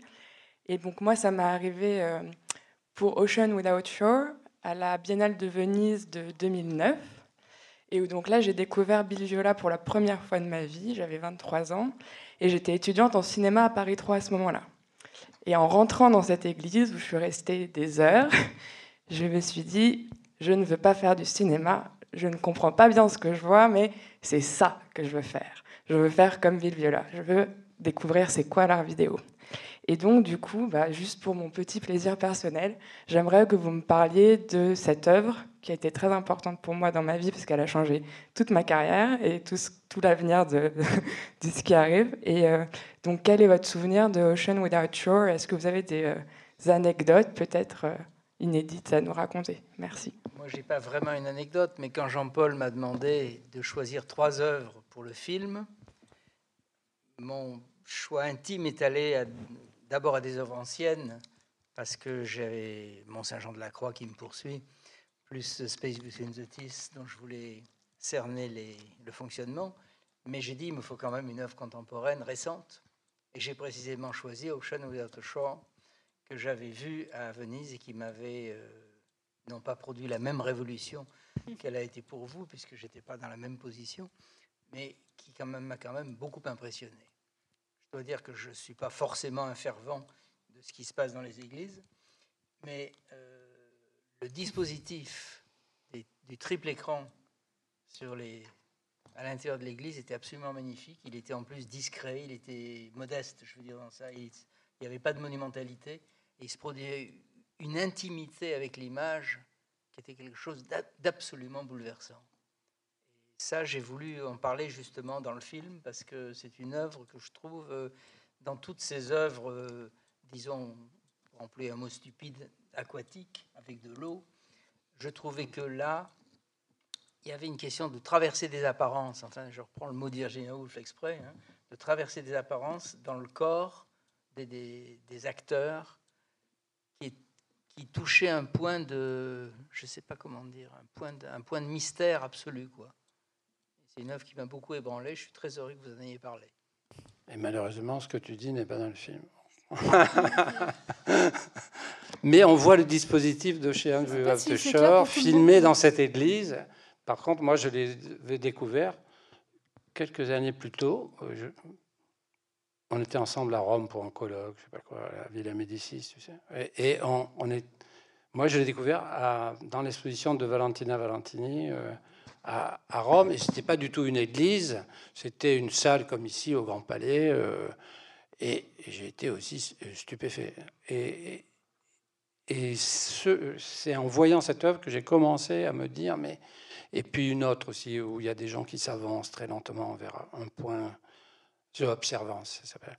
Et je dis, ça a rapport au théâtre. Voilà, et je me suis mis à, essayer de réfléchir sur une nouvelle approche de Budvia qui partirait de sa relation au théâtre, que le performeur, c'est vraiment du théâtre, que le, que le théâtre, c'est l'art du présent, l'art du direct, euh, ça se joue tous les jours, euh, tous les soirs, etc. Et voilà.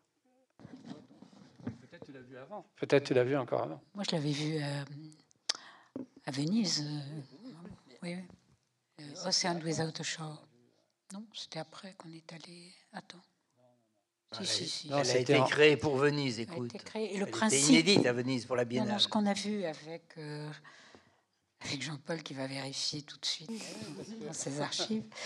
Euh, ce qu'on a vu était, le, le, principe était, a été mis en place en 2009 pour euh, la Biennale de Venise, le principe étant cette traversée d'un rideau d'eau, comme on le voit ici, la pièce Three Women. Mais par exemple, Three Women, c'est une des variantes. Il y a eu beaucoup de traversées comme ça de ce rideau d'eau. Ce qui est tout à fait euh, très fort, c'est que bon, l'idée elle est à la fois, à la fois technologique et euh, profondément euh, spirituelle ou mentale. Enfin, c'est cette idée que les morts ne sont jamais morts. C'est cette idée qu'il y a toujours une possibilité d'un retour, mais en même temps, ces personnages qui traversent la frontière entre le monde et actuelle et, la mort doivent y retourner. Il y a quelque chose d'inéluctable qui est très violent, très fort. Et la violence, extraordinaire, c'est qu'un siècle plus tard, ça, rejoue tous les enjeux de la photo spirit à la fin du 19e. Mm. Décembre 2008 à Rome. En voyant les protagonistes franchir le mur d'eau qui les fait passer du noir et blanc. Alors Venise, c'était peut-être avant. Non, Venise, c'était pas en 2009. 2009, mais c'est dans une église, c'est une autre mise en scène. Mm. Donc on l'a vu avant. moi, c'est dans le catalogue de Valentina. Hein. On l'a vu avant, en décembre 2008. Quelques mois plus tard, il va à Venise et c'est un tout autre. De Venise, c'est 2008. Alors là, d'accord. Bon. Mais non, non, c'est 2009. Non, c'est 2009, c'est 2009, c'est 2009. Non, non, c'était. Vous avez dit 2009. Bon, écoutez, tout ça est à vérifier. Oui, c'est pas très. La, la, mémoire d'une expérience, c'est vraiment quelque chose de fragile. Je vois, ah bah, il y a d'autres questions. Non, la datation d'une expérience. Oui, mais la mémoire aussi. La mémoire. Ah non. non la, mémoire. Ah non, la mémoire. La mémoire des œuvres. Moi, j'ai là. La mémoire des chocs, elle reste. Le choc, oui, d'accord, mais là, de, de par exemple, qui a été présenté à la Biennale de Venise, qui était aussi une œuvre très forte et qui est présentée ici. Quand je l'ai décrite vaguement, enfin, j'ai beaucoup réduit ma, description là dans le texte, mon catalogue. Euh, j'avais un souvenir, le souvenir d'une expérience de cette œuvre, où ce qui m'avait particulièrement intéressé était que le neuvième écran central et les deux personnages se rencontraient là avec une une définition équivalente, une même lumière, mais il y avait une perte de définition. C'était un peu, un peu affaibli. C'était pas aussi bon. Et là, à cause de l'évolution technologique, sans doute, j'ai pas le, le, fin mot. Je ne sais pas quels sont les projecteurs maintenant. Je ne suis pas allée si loin, mais je me suis surprise à voir que le projecteur était d'une qualité et d'une telle puissance qu'il n'y avait pas tellement de pertes sur ce neuvième écran. Je ne veux pas dire que j'étais déçue, mais je me suis rendu compte que la mémoire et tout ce que j'ai pu fabriquer autour de ce, cet écran central bah, était... Euh, alors peut-être c'était comme ça avant. D'où le danger, le risque de décrire des œuvres, même celles qu'on a vues. Oui, non, mais ça, je suis d'accord. La mémoire des installations, c'est quand même très compliqué parce qu'en fait, on a une émotion sur le moment et on leur reprend des notes. D'ailleurs, souvent, quand je relisais vos textes, parfois vous dites bon ben là, bon, ben là, je me souviens plus, mais en gros, c'est des images. Je crois que c'est vous, Jean-Paul Fargier. À un moment donné, vous dites clairement que de toute façon, là, je ne savais plus ce que vous avez vu parce que là, à un moment donné, c'était il y avait une sorte de trop plein d'images euh, dans une exposition entière de Biviola. À un moment donné, il y a des choses qui se qui se confondent et qui, se et, euh, et c'est toute la complexité, effectivement, aussi du, du, du discours critique qui doit s'appuyer sur, sur ça et sur, en plus, parfois aussi des, artistes qui ne veulent pas euh, mettre en place de documentation sur les installations, sur les expositions. Moi, je pense évidemment à James Coleman, où du coup, on est sur aussi confronté sans arrêt à cette déficience, ça. et donc aussi la, complexité, après, pour le, pour le spectateur, à, se prendre à se reconstituer une œuvre comme celle de Biviola à partir de simplement quelques pièces que vous aurez l'occasion de voir dans votre vie, mais aussi une multitude qu'on aura, moi la première, jamais vue, mais dans celle que vous racontez, il y en a énormément dont pas, que je n'ai pas expérimenté. Et c'est intriguant, c'est intéressant, mais c'est aussi très frustrant. Mais intellectuellement, je trouve que c'est très, en même temps très stimulant. Mais, mais c'est voilà.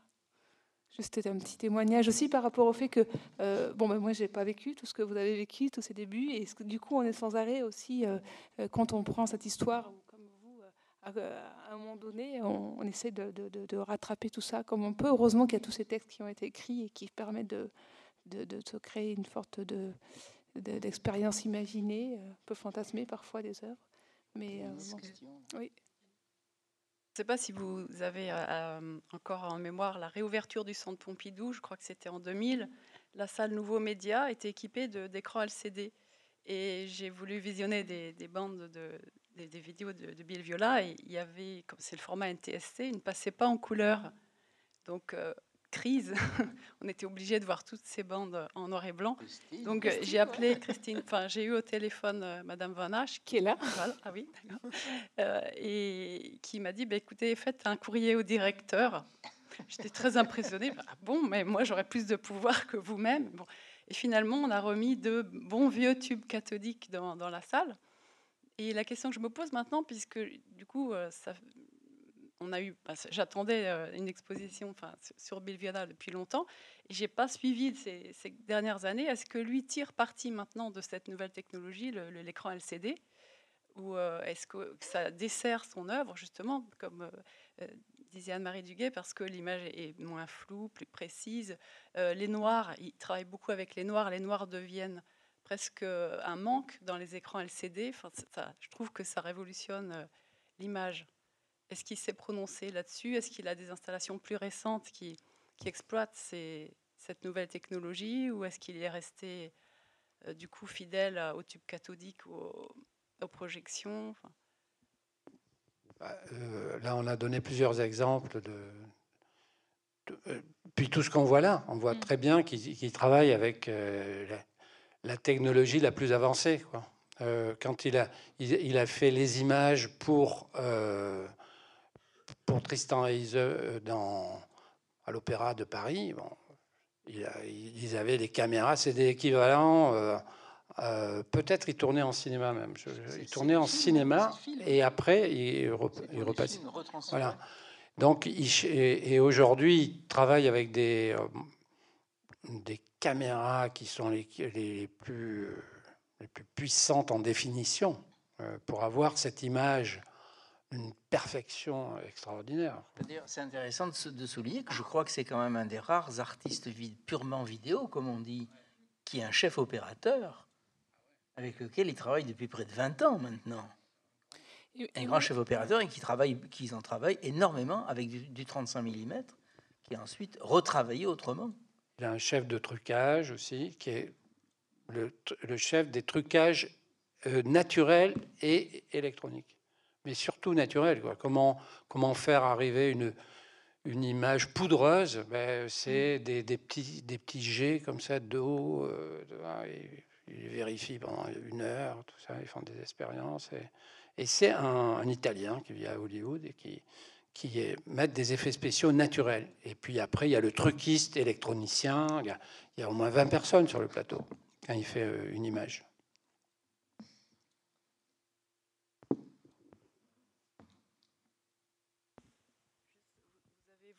Son expérience de la noyade. Et justement, euh, c'est une question que je me posais, j'ignorais. Est-ce que vous en savez plus? Est-ce qu'il en a parlé longuement ou... Il en a parlé plusieurs fois en disant toujours la même chose. Très peu de choses? Toujours, plus ou moins. Je redire ce que c'est alors. Toujours le fait que. le dit. Peut-être c'est vrai quand même c'est présent dans le film que. il le raconte dans le dans le film, euh, qui s'appelle Expérience de l'infini, qui est édité par la RMN, euh, Contrôle. Hein, Et il en parle, il raconte euh, cette, que quand il avait, je sais pas, 7 ans, 7-8 ans, il était en vacances avec et il tombe dans l'eau et il dit Mon père, non, mon oncle, parce qu'en fait, il, était avec un cousin. Et euh, là, ressorti de l'eau, il dit Je suis resté quelques secondes, mais en même temps, c'était un trauma, mais un trauma positif. Et il est resté dans l'eau, il voyait les choses comme ça, comme il n'avait jamais vu.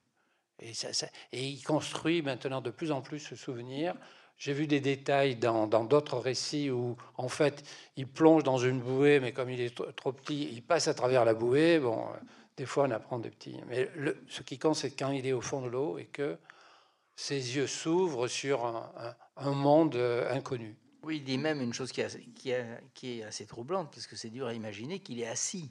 Il est assis, au fond il regarde. comme un spectateur qui regarde dans un fauteuil devenu un peu idéal, si on peut dire, ce qui est en train de se passer sous l'eau. Et puis, dans, dans le, le, récit qu'il m'a fait, il dit un truc que j'ai pas vu ailleurs, où il dit Avec le mental que j'avais, ça m'a pas fait peur.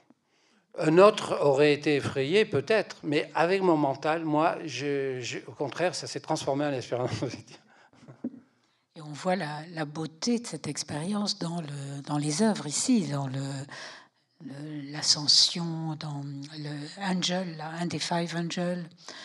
Euh, on voit ce miroitement, cette qualité de, de l'eau, tous ces fragments de gouttes traversées par la lumière. Et on a une vision, il nous fait partager, souvenir de cette vision. On l'a aussi un peu dans The Passing, qui est une bande vidéo, si vous la trouvez, parce que ça a été édité par un éditeur français. The Passing, c'est il y a un DVD, oui, c'est autour de la mort de, sa mère. C'est sa dernière vidéo, vidéo. Non, il y a désert après. Mais euh, et il y a aussi l'enfant qui apprend à marcher, et la caméra, elle passe de sous l'eau au-dessus de l'eau. Là, comme si. Et quand j'ai vu la première fois The Passing, j'ignorais cette, euh, cette expérience. On était surtout fasciné par comment il a filmé le coma de sa mère. Et l'histoire de l'eau ne, sortait pas aussi fort.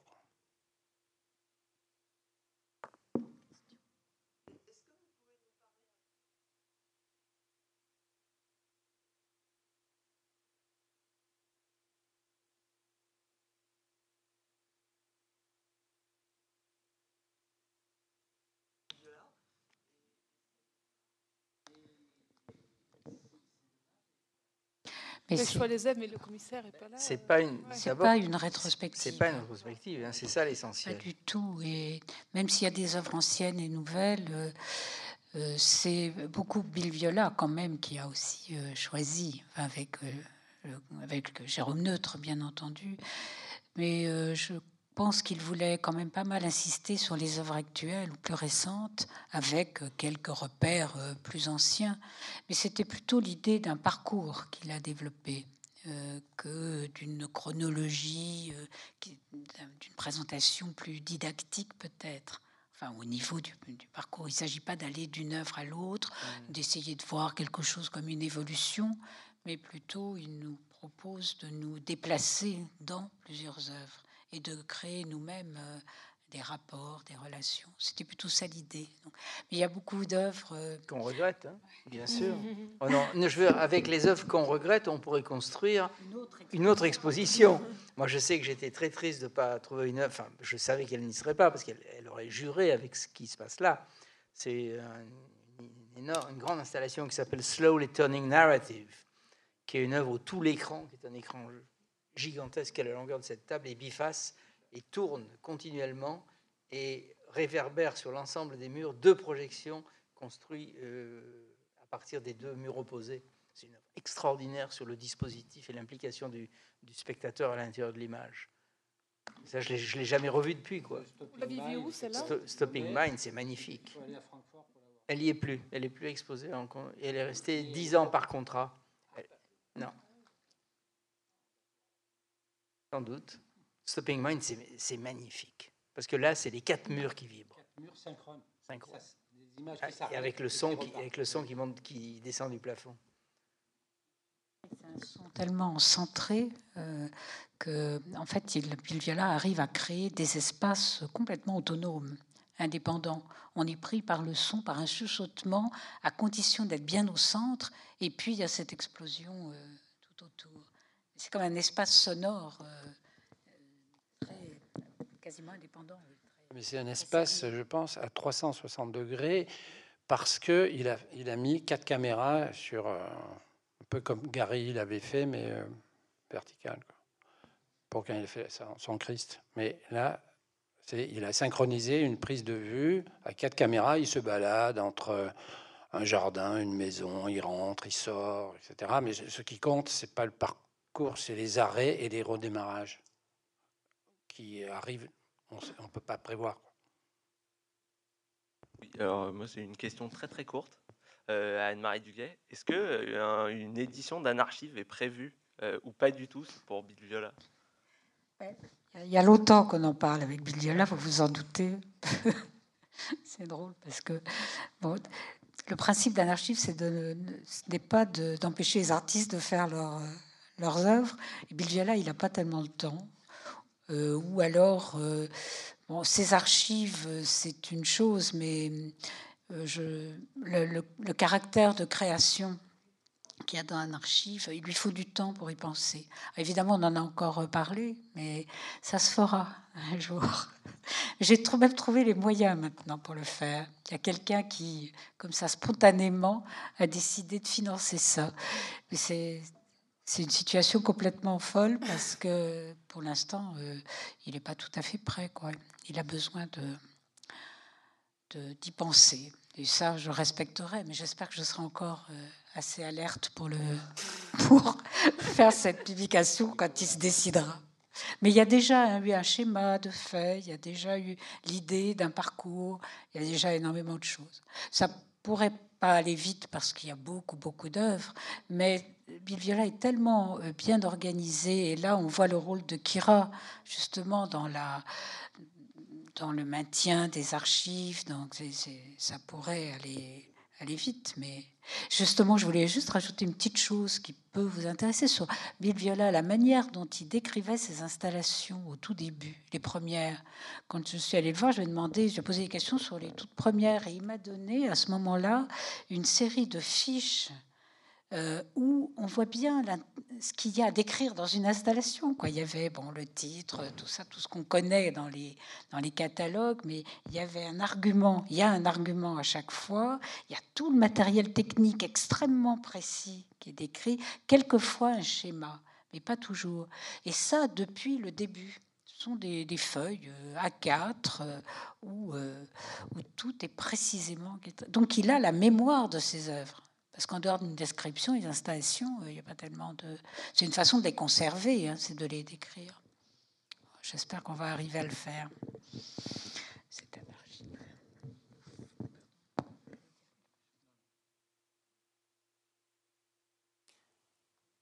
Moi, s'il n'y a plus de questions, peut-être qu'on va clore là-dessus. Euh, sur ce projet, c'est pas mal, je trouve.